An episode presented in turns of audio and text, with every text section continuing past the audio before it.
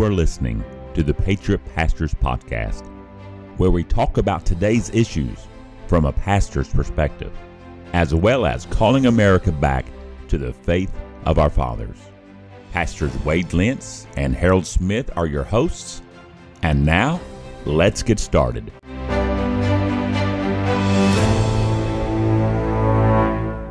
Hello and welcome to the Patriot Pastors Podcast. It's so good for you to join us today. I am the co host, Harold Smith, the pastor of Lee Creek Baptist Church, and I'm always excited when I get to sit down with my good friend and fellow co host, Wade Lentz. I'm pastor of Beryl Baptist Church in Vilonia, Arkansas. How you doing, Harold? I'm doing great. I'm doing great. I've got a good cup of coffee. Actually, I think it's my third cup of coffee, but they were all three good. So it's been a good morning. good, good. Hey, you know, uh, there's some big news. If you if you follow the SBC, if you are in that circle, and you know, you and I both are former SBC pastors, so we still have a lot of uh, interest in the happenings uh, in the SBC world. Did you hear last night that Russell Moore, he, who is the president of the ERLC of the SBC, resigned and is taking a position of some sort in the Christianity Today magazine? Yes, I, that's that's big news. That, that's that's big news because if you're not familiar, Russell Moore has been a source of contention within the Southern Baptist Convention for quite some time. So a lot of people have pushed for his removal, I, not just in the last year, but really in the last, I would say, three or four years. You've heard a big, you know, just a just a swelling push to either rein him in, you know, some form of, you know, corrective, you know, disciplinary action. And so for him just to unexpectedly announce his departure, which I think is telling because Christianity today is clearly more liberal by and large as the, than the Southern Baptist Convention is. Uh, it would clearly be a transition from him to a more liberal position, more liberal institution, if you will. And I, I, think a lot of people have accused him of that. And so his departure, I think, really lends credibility to all those claims. What do you think, Wade? I, I think I think it does too. I think the SBC overall will be better without him so long as his replacement is not a Russell Moore, you know, number two type person. But uh, uh, when it came to conservative things, he was silent. And when it came to some liberal riots, you could tell that he, um, you know, we wouldn't say he was a Democrat, but we would say that he was a Democrat sympathizer. You know, he was very adamant about being a never Trumper he, he actually was a intern for a Democrat congressman of some kind. I, I, don't remember all the exact details, but that is part of his resume. Yes. And um, yeah, he's clearly, you know, we had multiple riots from from BLM supporters and and uh, uh, Antifa, and never a word. And then as soon as we had the Capitol Hill riots, it was an unrelenting, just tirade of how wrong this was. And so you know, silence speaks volumes, they say, and it was clear from Russell Moore's silence and what he was vocal about that he just didn't share the sentiments of most Southern Baptists. Right. And I want to say something here. You don't have to agree with me. This is purely the opinion of Harold Smith, but we must remember who put him in this position. His biggest supporter, his the, the guy that he is owes his rise to to fame and leadership to is Albert Mohler. And mm-hmm. Albert Mohler had to have known years ago when when he was grooming uh, Russell Moore for this position, he had to have known uh, that there was going to be that, that, these were some of his sentiments, and he, it didn't bother him one bit to recommend him to the position. And it also needs to be noted that Albert Mohler is running for president of the Southern Baptist Convention. So if he if he rises to that position, he very well could put another just like uh, Dr. Moore in position. So it would be one thing if he would have uh, come out against Russell Moore and said, Hey, I know I supported him at the beginning, but he is not who I thought he was. But Dr. Mohler has not said one thing. Uh, and, and he knows, Dr. Mohler knows that Russell Moore has been a cancer to the SBC And so, why not address it? Why not confront it and cut it out? And or at least distance yourself from uh, Russell Moore. Well, Dr. Mohler has not done that. And I, I, don't know if he said anything this morning concerning uh, Russell Moore's departure. That would be telling, you know, what he tweets about. Well, he's he's a great politician, Al Mohler is, and he will come up with the right thing to say at the right time. But just as we said earlier, that silence speaks volumes. Dr. Mohler's silence toward Russell Moore should speak volumes to Southern Baptist, and and they should weigh that in when they pick their next president. He has been a very, uh, I'm talking about Dr. Mohler, has been a very influential and powerful leader within the convention, and by and large on these issues, he has sat silent until they have reached boiling point levels. And I think real leadership doesn't wait for things to boil over. Real leadership sees things heating up and tries to adjust the temperature before they get out of hand. Mohler, I know, is capable of doing that. For some reason or another, he's just chose not to with this instance. So, right, man, right. we've given five minutes to this or more. I don't know when we started, but let's. and we could talk. We could talk a lot more about this. oh, we? we could. We could do an episode on it. Two weeks down the road, when it's not hot news anymore, it wouldn't be of any benefit to anybody. That's right. Speaking about silence or silencing, that's what we're going to be talking about today. Is the cancel culture and the church's commission. A few years ago, I would have never known what cancel culture is, and uh, it's a relatively new definition, new term that's being used. But you know what that is, and most of our listeners already know what that is. That's the silencing of those uh, that they don't agree with, or the suppression of those they don't agree with. Um, our Facebook page has been, uh, you know, attacked here lately, and they try to cancel our Facebook page. Um, but maybe the biggest example of cancel culture and the most awful definition would be the president of the United States, the former president of the United States, Donald Trump. You know, here's a guy who was the 45th president, but is banned from all social media Facebook, Twitter, Instagram, all, all those things. And that's just crazy. That's, that's the world we're living in. And so th- this cancel culture is trying to silence the voices of conservatism, of Christianity. If you hold to biblical, biblical values, if you are a constitutional loving patriot, then you're going to be suppressed in in your reach on Facebook. And so what's what's the church's charge to that? Well, let's talk about cancel culture for just a little bit longer. I I want to get into the, the Christian Commission. I want to talk about that, but let's just fathom for just a moment that we are the country of religious freedom and free speech. You know, and we have in this land of the free developed a culture where if I don't like what you're saying, you're not allowed to say it. If I disagree with what you believe spiritually about a higher being, I have the right to to turn you off and not just turn you off from me hearing you, but turn you off from anybody else hearing you.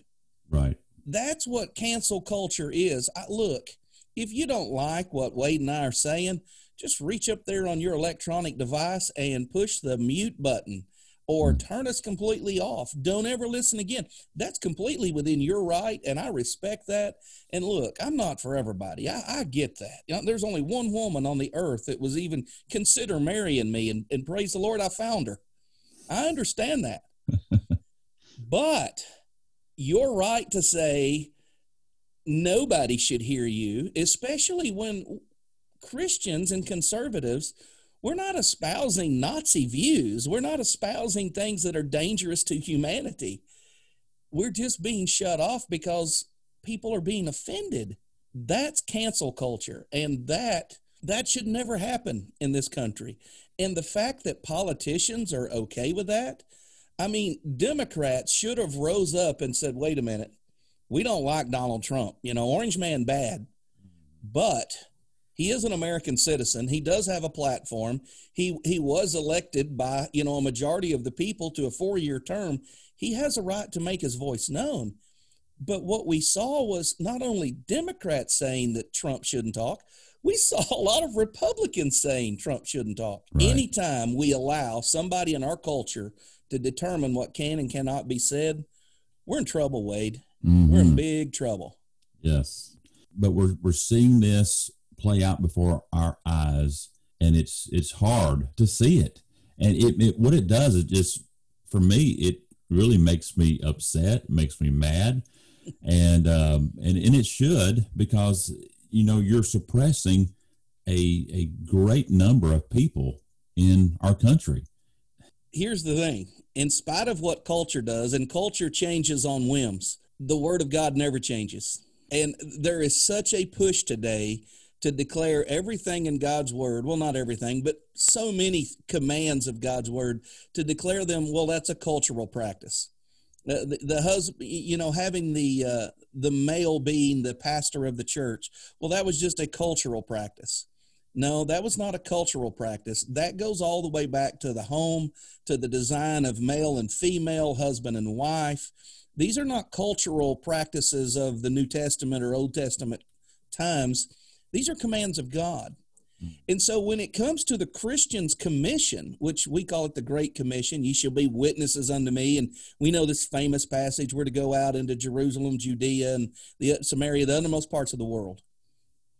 The church, and more explicitly, I, don't want to just say church because if I say church, Christians will get the idea that's my pastor's job. He's the pastor of the hmm. church. But the Christian's commission, it is the individual believer's commission to take the gospel that he professes and believes and basically stakes his eternity on. He's to take that message and share that with those who have not received it or believed it or heard it. And we're living in a day where cancel culture says we're not going to play your your sermons on sermon audio or not sermon audio on Facebook.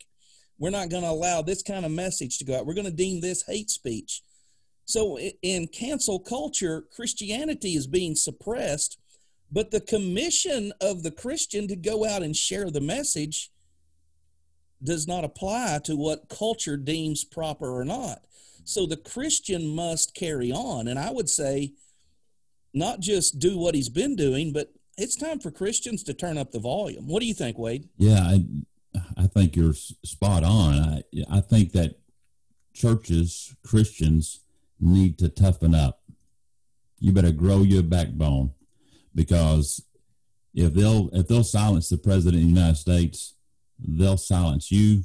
They will try to silence your church. And if you do not grow some courage and some boldness about you, you're going to get ran over.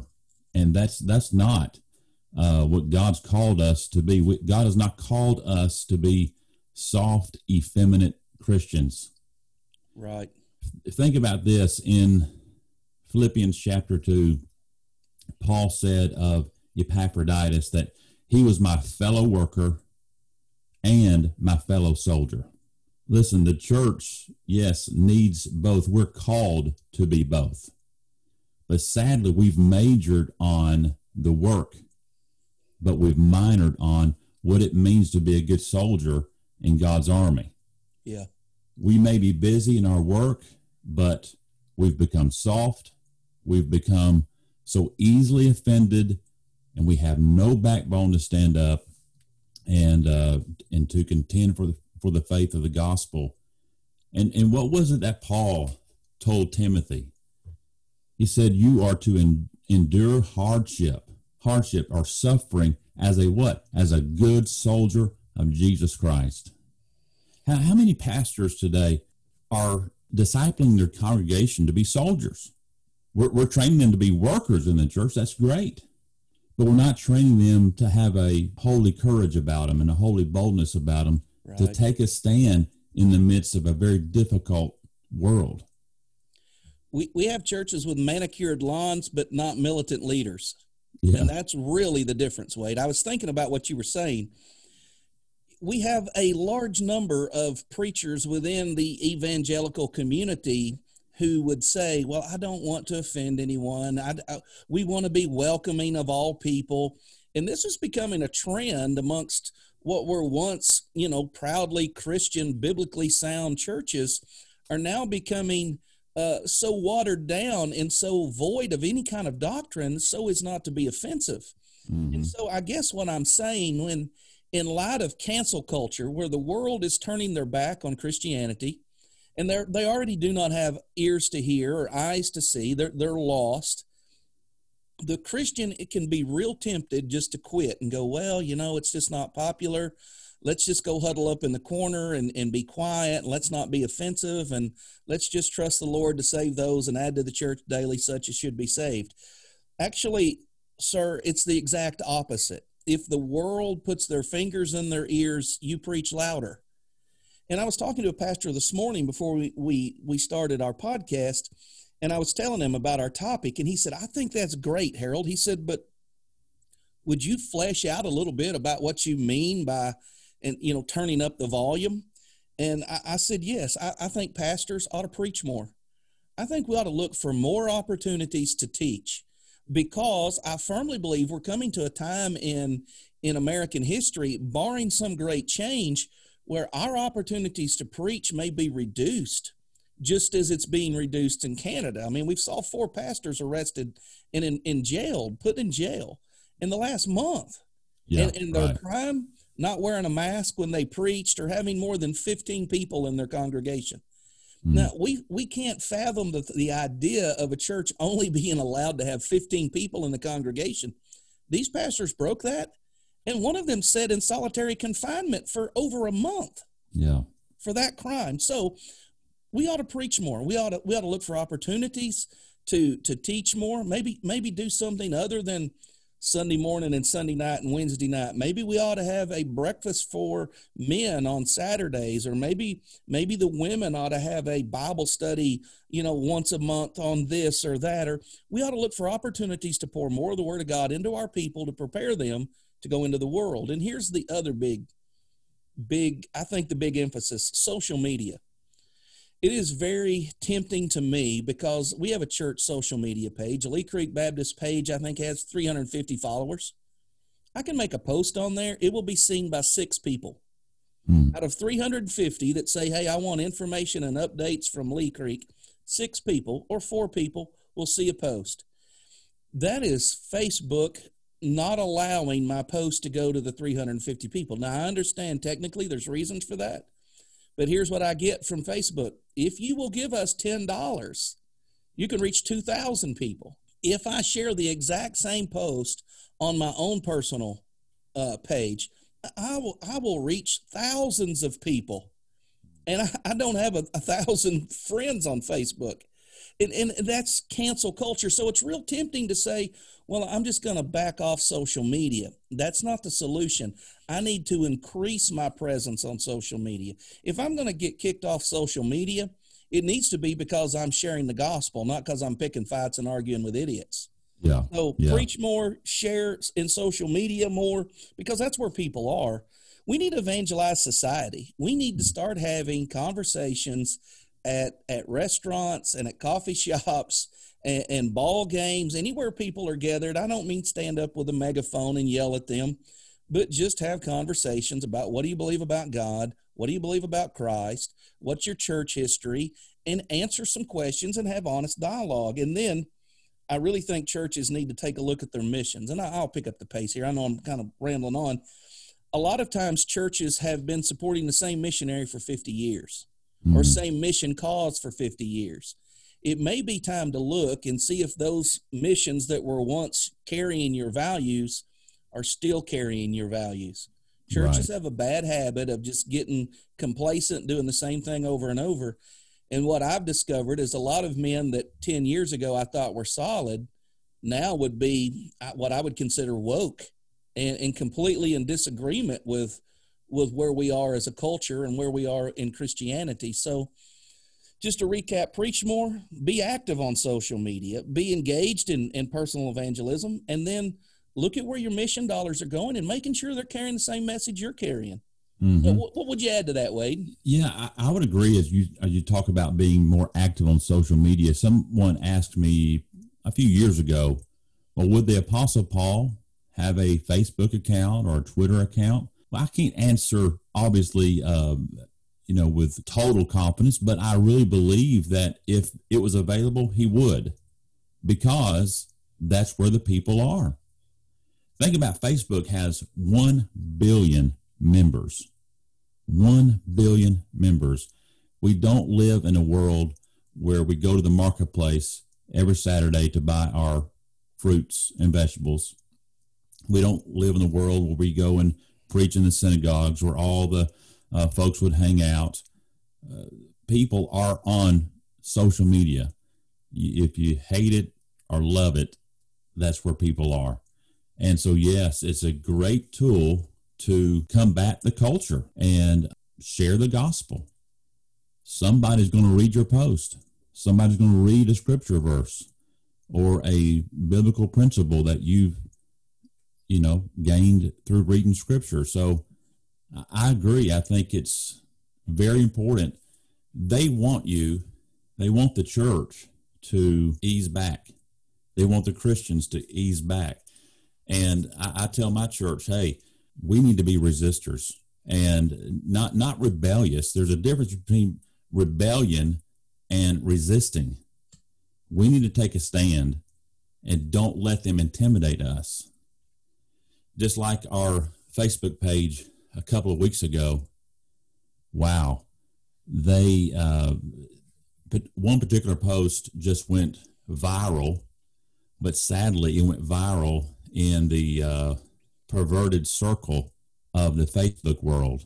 And we started getting all kinds of vile, perverted comments. And it was just awful. But what they tried to do was intimidate us to take the post down, to take our, uh, completely just cancel our Facebook page.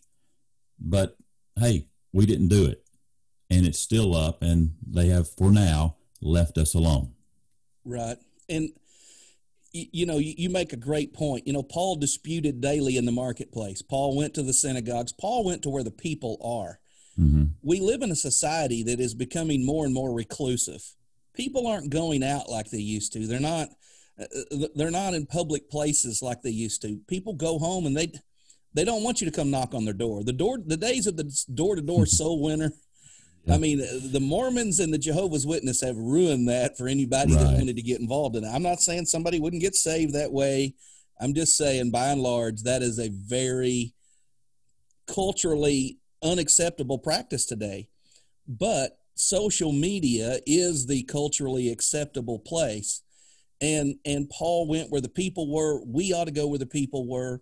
And don't, don't Christian, rather than just filling your Facebook up with pictures of grandma's taco salad, why, why don't you share a post that would be spiritually enriching to someone? Mm-hmm. And, you know, Romans 10 is very clear. How shall they believe in him whom they have not heard? And I got really convicted about this. I mean, here I am sitting with, you know, 800 or some odd friends and all I'm doing is posting pictures of deer I shot and fish I caught, you know. And I thought these guys really don't need to see another picture of me and a crappie. They need to see a picture of who the Jesus Christ of the Bible is. And you don't have to berate right. people, but that ought to be part of your social media presence. I yes. feel like as a believer, our social media ought to reflect who we are as a person. Absolutely. And it, it goes for not only our um, individual uh, Facebook pages. I, I would challenge churches' Facebook pages to to do more than just hey, come to our services, but counter the culture from that platform. Normally, a church's platform is bigger than anyone's individual platform, and um, so I would encourage you because through your courage, you're going to encourage somebody else right. to be courageous. And that's what we need to, to spread around is just more uh, courage to take a stand a, a not as i said in a, in a hateful way but in a loving way take a stand for what is right. Yeah. I would encourage churches to hold conferences outside of just their normal um, congregational service times i would encourage churches to um, do something similar like took place in, in central Arkansas, where you have people come in speak on a specific topic. I know you hosted a conference there at Beryl for um, um, Grace Bible Theological Seminary and and mm-hmm. Jeffrey Johnson and those guys there, and that was held at, at your church building. But those types of conferences not only educate your own people, but they educate Christians in other churches that may not be getting any of this information. And so we, we never want to usurp the authority of another pastor or interfere with another church's service, but we really ought to make available to Christians at large what's going on. And that's not going to occur if we just meet on Sundays and Wednesdays. So I would encourage people to hold maybe a Saturday meeting. When I talk about preaching more, social media is not the end all be all. People are still engaged by individual sermons from individual pastors you know, preached in small group settings. And so I would encourage pastors to do that. I would encourage Christians to engage in, in social media of some way, but we can't sit behind a, a, a laptop and think we're evangelizing the world. It's still requires us to have personal conversations. If you are afraid of sharing your faith with other Christians, you better get over that fear now because it's going to become illegal in a few years if we continue at the trajectory we're on. That's right. Well, man, it's it's been a great podcast. I, have enjoyed talking about this subject because it's, uh, it's such a relevant issue that uh, that we as individuals are facing, and and churches are going to face this as well. And uh, we better prepare our church to face it. Yes. But uh, anyway, until next time, thank you for listening to the Patriot Pastors Podcast. God bless.